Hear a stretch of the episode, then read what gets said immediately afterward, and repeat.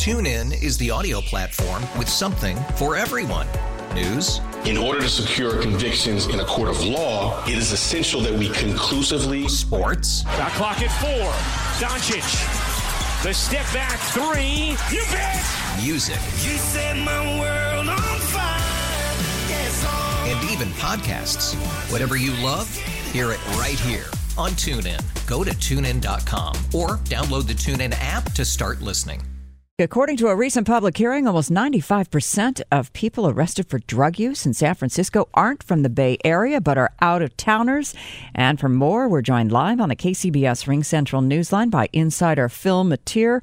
Phil, is San Francisco a drug tourism destination? I think tourism is a is a is kind of a, uh, an inappropriate word, or you know, to to apply to this. We're not talking about people that come down for the weekend to sprawl out on the Tenderloin and uh, get dangerously close to overdosing on fentanyl to the point where the police are picking them up. What we do have, however, is sort of, let's say, drug migration. And when you're talking about these 45 people uh, that uh, uh, that uh, did, did not have a San Francisco address when they were picked up and couldn't give one. We're talking about groups of people that have sort of migrated here over time. They may have come in from uh, Modesto. They may have come in down from Seattle. They may have come in from various parts of the Bay Area and the state and sort of migrated down the food chain until they wind up on the streets of the Tenderloin. But the point being is that they are drawn here not only by the drugs, but by the services and by the ability to, to be here and camp out. Now, the police are making this public and the administration is making this public because they want to make a point that a lot of what we're seeing isn't a homegrown problem. Advocates, on the other hand, for the uh, treatment of the drug addled and the homeless say that it's of no consequence. And if anything, what the city's trying to do is build up this image that these are out of towners and that we don't have the responsibility to help them. How do you stop the Tenderloin from being such a magnet?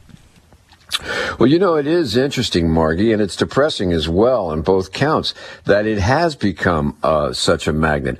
I don't know of any other place in the Bay Area where we've seen a replication of this. You know, years ago, we used to have drug dealing hotspots, uh, you know, all over the Bay Area, the uh, Oakland along MacArthur Boulevard, uh, in in San Jose, uh, and in San Francisco. But this seems to be concentrated mostly in San Francisco. Now, that's not to say you can't get and use drugs uh, like fentanyl uh, in the homeless encampments on the East Bay, but San Francisco's combination of central location, um, a feeling among people that selling it here, you have a less chance of getting caught or being prosecuted to the full extent, has led itself to being not necessarily um, the retail center, but sort of the wholesale center of drug around uh, the area. And it's also just so very, very blatantly apparent because these are on open city streets rather than homeless encampments. But whatever the case, it's a problem that San Francisco has to decide and is going to get a debate on.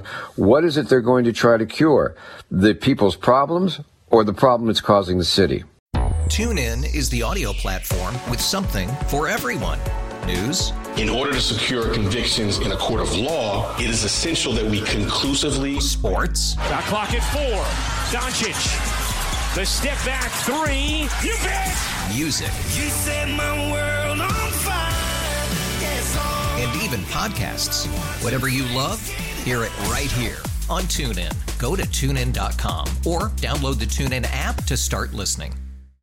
Odyssey celebrates the class of 2024, brought to you by T Mobile. You can count on T Mobile to help you stay connected on America's largest 5G network.